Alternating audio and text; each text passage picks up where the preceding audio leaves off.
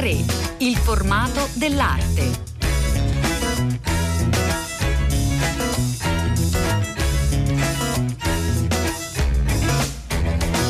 Buongiorno, buongiorno, a tutte le ascoltatrici e tutti gli ascoltatori da Elena del Drago, una nuova puntata che racconta le riaperture in Italia, seppur tra molte difficoltà organizzative dei musei, dunque siamo felici di potervele raccontare, raccontare musei che riaprono mostre importanti che erano state chiuse per l'emergenza Covid e che adesso appunto sono prenotabili visibili, sono visitabili. Eh, noi oggi andiamo a Termoli, al MACTE di Termoli per una Mostra dedicata a Nanda Vigo, una grande artista italiana scomparsa qualche giorno fa, il 16 maggio, e dunque un doveroso omaggio il nostro a una figura importante da scoprire, riscoprire, ripensare. Noi cominciamo a farlo con uno dei massimi esperti del lavoro di Nanda Vigo, Marco Meneguzzo. Buongiorno, benvenuto. Grazie, buongiorno a voi. Marco Meneguzzo, come dicevamo, una lunga frequentazione con il lavoro e non soltanto di Nanda Vigo, dunque le chiederei di presentarcela, di raccontarcela. Beh, non è semplicissimo, è una, una donna che è stata una combattente per tutta la vita, nel senso che è arrivata in una Milano a cavallo del 1960, quando tutto stava cambiando per quanto riguarda l'arte un po' meno per quanto riguarda i rapporti con le donne. Lei era una bella ragazza, già tostissima, nel senso che aveva studiato architettura a Losanna, era andata addirittura a fare uno stage con Frank Lloyd Wright a Tagliesin West ed era tornata un po' disgustata, dice era un vecchio cattivo e, mm. e insomma insopportabile. Mm, di non facile invece... carattere eh, Frank Lloyd Wright da, da quanto sì, si racconta. e, e, devo dire che credo abbia incontrato in questa giovane anche un, un carattere altrettanto difficile che però poi invece a Milano è riuscita a trovare il, il suo modo di essere. Quando torna a Milano Nanda Vigo? torna nel 59 eh, torna nel 59 e nel 59 sono eh, è quel periodo in cui si stanno formando tutti i gruppi che poi diventeranno famosi nei primi anni 60 e che verranno tra l'altro riscoperti alla grande negli anni 2000, da pochissimo insomma, no? in, in sede internazionale. Sto parlando di Azimuth, sto parlando del gruppo T, sto parlando di personaggi come Alviani, sto parlando anche del gruppo N che però era a Padova, insomma di tutti questi che tendevano ad analizzare in maniera vagamente scientifica la percezione, che quindi cambiavano i materiali, cambiavano le superfici e tutto questo. Su, mm, su, tutti aleggiava naturalmente il grande nome tutelare che era Lucio Fontana. Certo, Almeno che poi tra l'altro era un grande protettore degli altri artisti. Sì, un grandissimo, un grandissimo talent scout, mm. cioè una persona generosa che tutti ricordano con, con, grande affetto, oltre che per essere un grande artista, anche per essere una persona che ha cercato sempre di stimolare, di incoraggiare, di favorire i giovani. Ecco, il che significa che era un ambiente dove trovavi Enrico Castellani, eh, Lucio Fontana, Agostino Bonalumi, ma trovavi anche allo stesso tavolo Cocchi e Renato per dire, cioè in, nelle solite trattorie, ecco questo il, questa era quelli, quell'idea, una città in grande fermento, già in grande fermento internazionale e che mh, stava raccogliendo le energie un po' della ricostruzione italiana e un po' di tutti questi, questi, giovani che non ne potevano più di quella che era diciamo così, una specie di coinea artistica uh, precedente che è ancora, ancora vigente. Con chi lega, chi si avvicina Nanda Vigo, Marco Meneguzzo? Beh, si avvicina soprattutto a Piero Manzoni. Piero Manzoni eh, si avvicina a tal punto che ne diventa la fidanzata, insomma la compagna per un paio d'anni addirittura fino alla morte di Manzoni che avviene nel febbraio 63 questo le dà modo di, oltre che di conoscere quello che viene reputato un genio, eh, però anche lei non era da meno perché era, come dicevo, una persona talmente, talmente tosta, talmente mh, desiderosa di affermarsi in un ambiente sostanzialmente ancora maschilista, anche per chi sembrava avanzatissimo dal punto di vista formale, no? Mm. estetico, mm. eccetera, che però aveva ancora un retaggio, diciamo così, comportamentale e individuale eh, maschilista. Cioè, Piero Manzoni ha detto, diceva per esempio, dice guarda, dice, noi non siamo i coniugi Curie, qui l'artista lo faccio io. Ah, e finché lei, e finché lei è stata, è stata la sua la sua compagna eh, ha, interrotto suoi, ha, interrotto, ha interrotto le sue esposizioni. Beh, questo è davvero da sottolineare, no? perché un artista così sperimentale, militante, considerato appunto un innovatore assoluto eh, come Manzoni, che si comporti come invece artisti eh, dell'Ottocento che delimitavano molto chiaramente il ruolo della donna artista e moglie, eh, insomma, è da sottolineare quantomeno meno Meneguzzo? Bisogna dire una cosa, cioè spesso avviene che quello che è diciamo così, un risultato eccellente in un, in un linguaggio non corrisponda poi al, diciamo così, all'immagine complessiva della persona. Può mm. capitare, cioè, anzi capita abbastanza spesso, forse perché uno si concentra molto su una cosa, no? invece di far seguire a quella cosa anche tutto il resto tutto il resto del suo, sì. del suo ambiente, insomma, no? del suo ambiente vitale. Comunque, Quindi l'incontro alla... con, con, Manzoni da un certo punto di vista è cruciale e importante, dall'altro sospende la ricerca di Nanda Vigo. Sì. La sospende, diciamo così, dal punto di vista realizzativo e di, diciamo così, di pubblicità del proprio lavoro, cioè nel senso che non fa mostre e non realizza quasi delle opere se non pensandole però invece gira per l'Europa, va a vedere, incontra le persone, non sempre al seguito di, di Manzoni, ma anche autonomamente. Cioè il suo è un carattere, ecco, eh, un carattere assolutamente autonomo. Il fatto che abbia incontrato Manzoni è stato, è stato l'incontro tra due grandi autonomie sostanzialmente, mm. no? cioè, tra, tra due grandi, in fondo tra due grandi ingegni e quando Manzoni muore lei riprende, riprende un po' i contatti, riprende le, le, tutte le frequentazioni, riprende per esempio i contatti con tutta Europa attraverso attraverso il gruppo Zero che era nato a Düsseldorf e che aveva costituito una specie di, eh, diciamo così, di rete europea prima che si cominciasse a parlare di Unione Europea. C'era una rete europea degli intellettuali di cui lei faceva parte, faceva parte anche operativamente. Lei ha fatto per esempio una mostra di Zero in, a Milano nello studio di Lucio Fontana, questo nel 65. Mm. Com'è che l'aveva fatta? Aveva preso la sua Austin Wagon, che mi ricordo, lei eh, ci teneva a sottolineare che era una bella macchinetta, eh, semifamiliare, è andata in giro per tutta Europa, ha caricato le opere in macchina, le ha portate a Milano e qui sono rimaste, poi si sono eh, spostate a Venezia. Immagina, immaginiamoci una cosa del genere oggi con tutte le assicurazioni, le, insomma, le burocrazie, sarebbe veramente ah, impossibile. Assolutamente. A prescindere dalla pandemia attuale, ma anche proprio soltanto le leggi che regolano ora il trasporto, lo scambio, l'esportazione delle opere d'arte, no? Immaginare quest'artista che parte e organizza una mostra di questo livello da sola è straordinario. È straordinario sì, ma è anche l'indice di quello che era il desiderio di mm. fare cioè questa, questa, grandissima energia. Era l'energia del gruppo zero, ma era appunto anche l'energia di Piero Manzoni, era l'energia di tutti questi gruppi.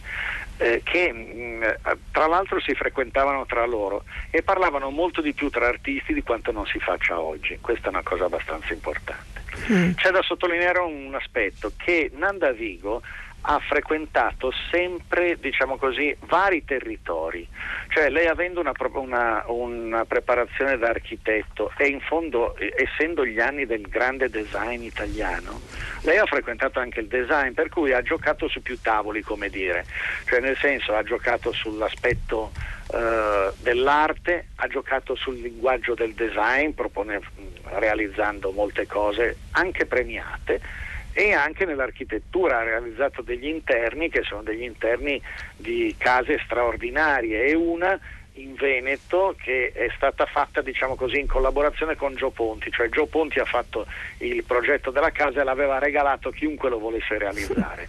Lei si era messa a realizzarlo con questo collezionista folle e intelligente di un paese del Vicentino, si era messo a realizzarlo e ne aveva ricostruito tutti gli interni, tutti gli interni di un bianco abbacinante e di una moquetta alta che mh, sono interni tutti i suoi, che sono difficili da vivere, ma sono difficili da vivere per un motivo molto semplice, che ogni volta che tu entri in casa tua, una casa fatta da Nandavigo, sei costretto a pensare allo spazio in cui entri, perché è talmente forte questo spazio, questa cosa, cioè è talmente inusuale che eh, devi avere la forza di vivere in un ambiente del genere. Del resto questo aspetto era quello che ti richiedeva sempre Nanda, no? un'idea cioè, di condivisione delle sue idee, delle sue idee che erano comunque delle idee, come tutti gli artisti importanti, eh, molto esclusive nel senso, cioè o con me o contro di me, mm. in un certo senso, no? È il contrario di quanto facciamo noi critici, in cui dobbiamo vedere un po' la situazione generale. L'artista non fa così mm. e non faceva così neanche, neanche Nanda Vigo. Com'è un'ultima domanda a Marco Meneguzzo prima di entrare in mostra con Laura Cherubini che ha curato eh, l'esposizione? Ecco, eh, mm, com'è cambiato, com'è evoluto da questi anni 60 così sperimentali poi il lavoro di Nanda Vigo che eh, ricordo si è spenta a Milano eh, 16 maggio? Maggio, dunque pochi giorni fa. Nanda ha cominciato con i, quelli che aveva chiamato cronotopi. Cronotopi dal greco è una cosa di, tipo spazio-tempo sostanzialmente. Erano come dire delle, delle cornici riempite di vetri industriali, no? quindi trasparenti. Il vetro industriale lascia trasparire la luce, ma la luce cambia giornalmente, cioè cambia tutto. Allora ecco lo spazio e il tempo queste opere che vengono attraversate dalla luce. Sempre, la sua è sempre stata una ricerca sulla luce. Mm. È sempre stata una ricerca sulla luce, una ricerca che è, eh, come dire, ehm, fisica, cioè una luce che attraversa un, un, un, vetro che cambia, eccetera, ma in qualche maniera anche concettuale. Lei ha sempre avuto questa idea di un del cosmo in un certo senso. Tant'è vero che da questi cronotopi poi si è, passati, si è passati negli anni 70 a delle sorte di piramidi specchianti che poste in qualsiasi posto spezzavano eh, il, il, paesaggio o tutto quello che c'era attorno. No? Mm. Immaginatevi uno specchio inclinato e eh, quello è.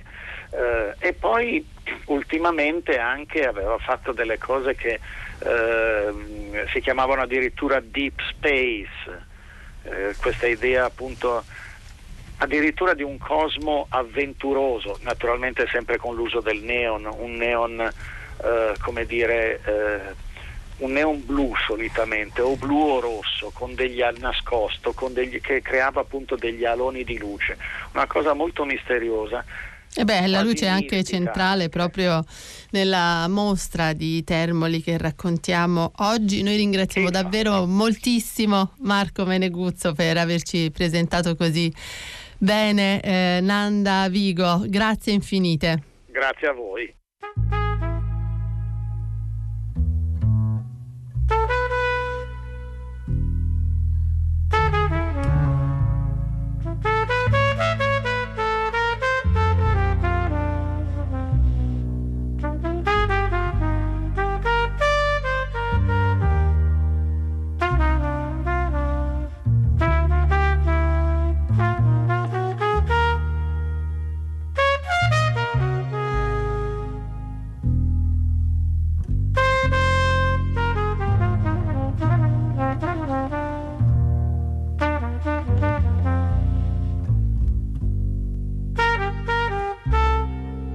Continuiamo a raccontare la mostra dedicata a Nanda Vigo in questo eh, piccolo museo prezioso a Termoli con la direttrice del museo che è anche curatrice della mostra, Laura Cherubini. Intanto buongiorno, benvenuta. Grazie. Eh, Laura Cherubini, anche docente a Brera, più volte è stata nostra ospite, dunque dicevamo eh, particolarmente eh, importante oggi ricordare la figura di Nanda Vigo, scomparsa pochi giorni fa, il 16 maggio. Voi avevate eh, già pensato e installato questo progetto straordinariamente contemporaneo di Nanda Vigo. Ecco, entrerei Laura Cherubini in mostra perché avete fatto una sì. scelta radicale per, per, fare, per, spiegare proprio ai visitatori proprio il concetto di, di, luce che è centrale nel lavoro di Nanda Vigo. Il concetto di luce è centrale nel lavoro di Nanda Vigo, lei ha sempre lavorato con la luce, con questa materia, diciamo e con questo elemento, con questa che è la più immateriale delle sostanze. La mostra non è grandissima, è una piccola mostra, non è una grande mostra antologica come quella che ha curato Marco Meneguzzo l'estate scorsa al Palazzo Reale di Milano, è, è concentrata su praticamente due gruppi di lavoro legati da questo tema della luce. E, e quindi abbiamo oscurato questa, la parte del museo che viene dedicata alle mostre, appare questo percorso luminoso costituito da due gruppi di opere, uno potremmo dire guidato dall'opera che vinse il premio, dall'opera del 76 Sintagma, lei ha spesso usato questo tipo di parole perché c'è mh, comunque nel lavoro di Nandavigo c'è sempre un sostrato, eh, come dire, anche di pensiero filosofico. E non so, ci sono appunto lavori che sono intitolati, i primi lavori con la luce sono intitolati al Cronos e al Topos, cioè al eh, tempo e allo spazio, no? indaga le coordinate spazio-temporali. Sintagma è un, un lavoro unico eh, un lavoro indivisibile che però è, è, è, costituito da due elementi, quindi è un dittico che non è un dittico perché è un'opera unica e ingloba in sé anche questo vuoto tra i due elementi, quindi diciamo torna da protagonista l'opera del premio Termoli in questa sua indivisibilità di significato e diventa una chiave interpretativa dell'intera mostra. E quindi si crea un percorso, un disegno espositivo unitario che segue l'architettura del museo perché è in questa grande rotonda naturalmente gli allestimenti di Nandavigo dialogano sempre diciamo, con lo spazio, sono sempre lavori eh, ambientali diciamo, e quindi eh, queste due opere sono collegate con altre della stessa tipologia, delle quali ognuna costituisce un, un, tutto unico. Questo gruppo di opere è costituito da lavori che vengono definiti dalla stessa, dall'artista trigger of the space, cioè sono una sorta di innescatori di spazio, diciamo che ci aiutano proprio a cercare un nuovo spazio, un nuovo tempo, sono una specie di gate, di porte dove tra i due elementi luminosi fatti di vetro, di specchio e del neon si crea appunto come una sorta di passaggio, è come se Nanda Vigo ci introducesse in un nuovo spazio-tempo ci dà l'accesso a un mondo nuovo, che poi è quello che gli arti- grandi artisti sempre fanno. Ed è ne- particolarmente significativo, eh, credo, la riapertura del museo dopo... Certo, il museo ha riaperto ieri eh, dopo il lockdown perché la mostra era stata inaugurata il 29 febbraio e chiaramente abbiamo dovuto chiudere purtroppo quasi subito. È una mostra che è stata con, che ho curato io, ma con l'apporto assolutamente fondamentale dell'archivio, anche nelle persone di Allegra Ravizza e Marco Meneguzzo, ehm, è stato tutto progettato insieme all'archivio e, e con Nanda stessa che purtroppo per ragioni di salute all'ultimo momento non è potuta venire come lei invece voleva. Mm. Eh, ricordo una volta che è venuta a fare una lezione ai miei studenti a Brera nel 2016 ed è arrivata in carrozzella, in taxi e poi ho saputo che aveva firmato in clinica per uscire per venire a incontrare gli studenti. È una donna straordinaria. Donna straordinaria e quindi è stato, l'allestimento è stato tutto progettato da Nanda Vigo attraverso disegni ma anche ci guidava attraverso eh, proprio il il telefonino di Allegra Ravizza vedeva in diretta diciamo, lo spazio e, e, proponeva gli spostamenti perché di fronte a questi lavori Trigger of Space c'è il secondo gruppo che eh, io amo molto che comprende eh, questa, questa, trilogia che si chiama proprio trilogia Light Progressions trilo, trilo, Trilogy che è un omaggio a tre grandi uomini della sua vita, tre personaggi che sono entrati nella sua vita, un grande architetto, un grande artista con cui lei ha collaborato e un grande artista di cui è stata la compagna. Quindi omaggio a Gio Ponti con, lei, eh, con il quale lei ha lavorato moltissimo eh, e diceva Gio viene, su Gio Ponti viene dato un epiteto volgare che fosse eclettico, come se eclettico fosse una parolaccia. Una parolaccia. Lucio Fontana, con il quale ha lavorato tantissimo, abbiamo detto, ha curato la eh, mostra sì. del gruppo Zero nel suo studio, ha realizzato degli ambienti, un ambiente bellissimo che è stato esposto anche ad Angar Bicocca lo scorso anno e Piero Manzoni che è stato è il suo stato... compagno fino alla morte nel 63 e sono opere comunque realizzate in vetro e neon ed è un omaggio a questi grandi compagni di viaggio nel un, lavoro e nella vita. Un, un, ottimo modo davvero di ricominciare, di riniziare al MACTE. Grazie a Laura Cherubini. Eh, che La mostra sarà aperta fino al 13 fino al 13 settembre. settembre, quindi c'è tutto il tempo per andare a vedere, a scoprire, riscoprire Nanda Vico che merita davvero per il suo lavoro. Grazie ancora a Laura Cherubini. Grazie Elena. Pagine d'arte.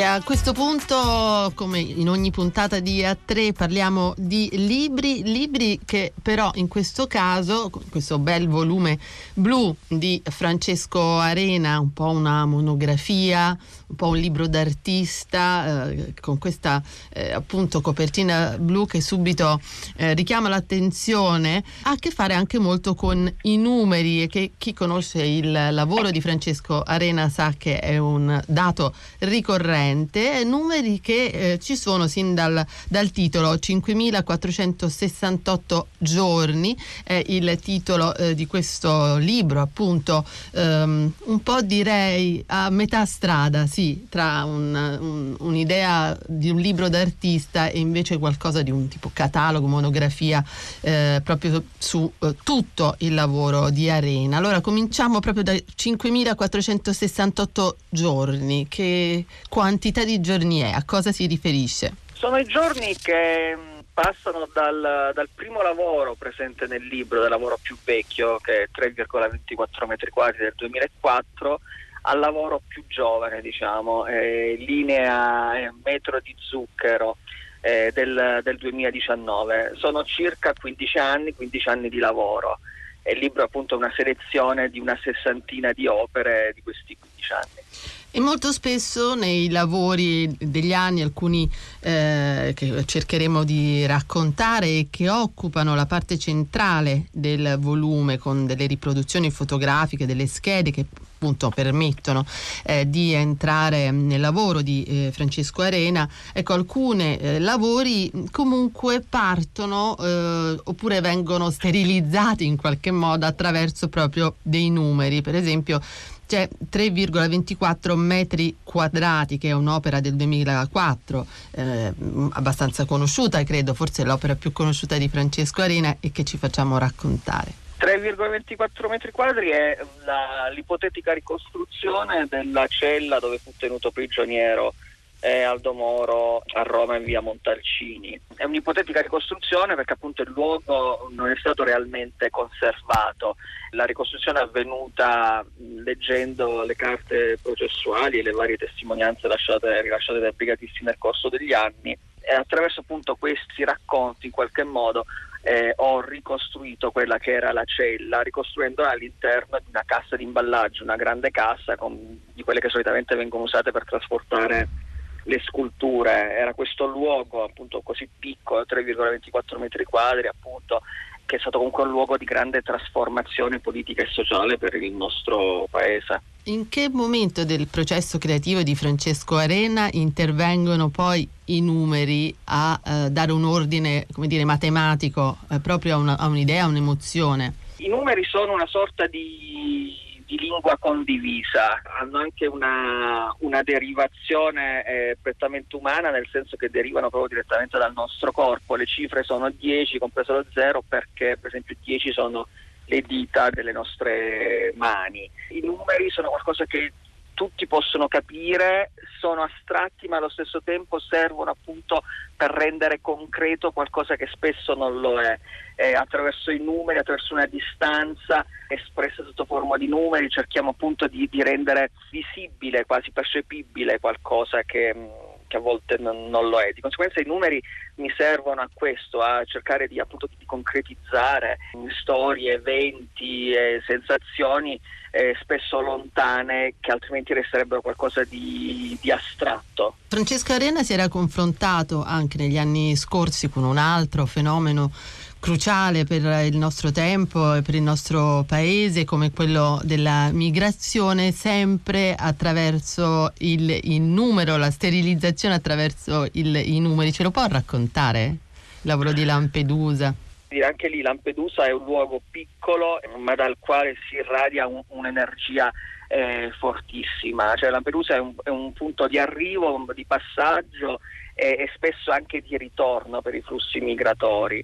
E perciò sono stato la prima volta a Lampedusa 11-12 anni fa eh, durante i grandi flussi ed era interessante proprio vedere questo, come spesso le persone che arrivavano a Lampedusa che venivano sbarcate a Lampedusa non sapevano di essere su un'isola magari, ma erano convinte a Lampedusa di poter prendere un treno e andare avanti, andare al nord, spostarsi in Europa. Di conseguenza, come dire, l'idea del, del territorio e, e, dell'Europa era anche un'idea in un certo senso astratta che spesso poi eh, si, si scontrava con la realtà geografica del luogo invece. Il volume, che ripeto è per Schirà, Francesco Arena, 5468 giorni, arriva appunto ad un un'opera del 2019 che ha a che fare invece con lo zucchero, proprio per ricordare anche eh, questa capacità di utilizzare materiali completamente differenti, proprio con un, un'attenzione sol- soprattutto all'idea e dunque eh, le chiederei Francesco Arena di raccontarci metro di zucchero, 78 giorni in questo caso.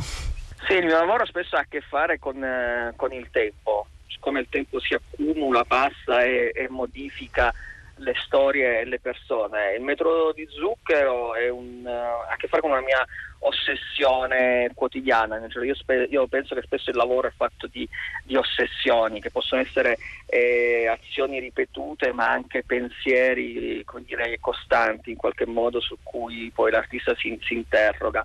E il metro di zucchero è appunto un, um, è un metro di bustine di zucchero smezzate eh, allineate una accanto all'altro, perché io quando prendo il caffè utilizzo solo mezza bustina di zucchero, non utilizzo la bustina intera e, e per abitudine arrotolo il, la restante parte, la, la bustina con eh, lo zucchero che avanza e lo metto in tasca.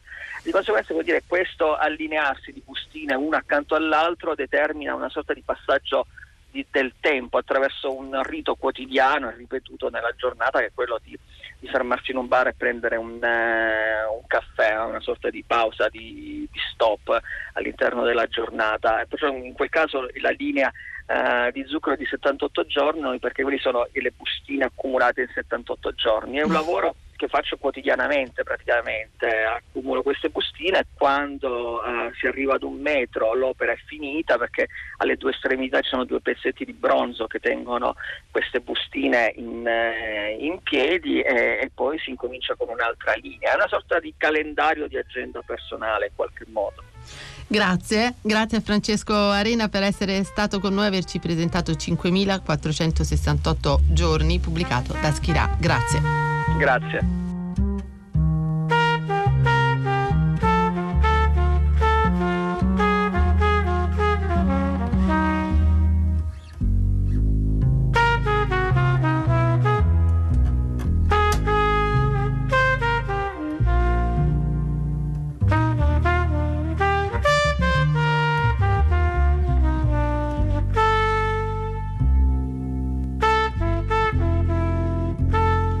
Ed eccoci alla musica scelta dal nostro Valerio Corsani per Nanda Vigo, Nanda Vigo e il suo utilizzo straordinario della luce, dunque anche il nostro brano musicale evoca la luce, Lights of Mind è il titolo eh, di questo brano di Paolo Fresu con Furio di Castri. Noi a questo punto vi salutiamo, salutiamo eh, tutti voi ascoltatori, lo fa Cettina Flaccavento che cura a tre ed Elena del Drago in voce. Eh, molti eh, saluti e un buon proseguimento di ascolto con tutti i programmi di Radio 3.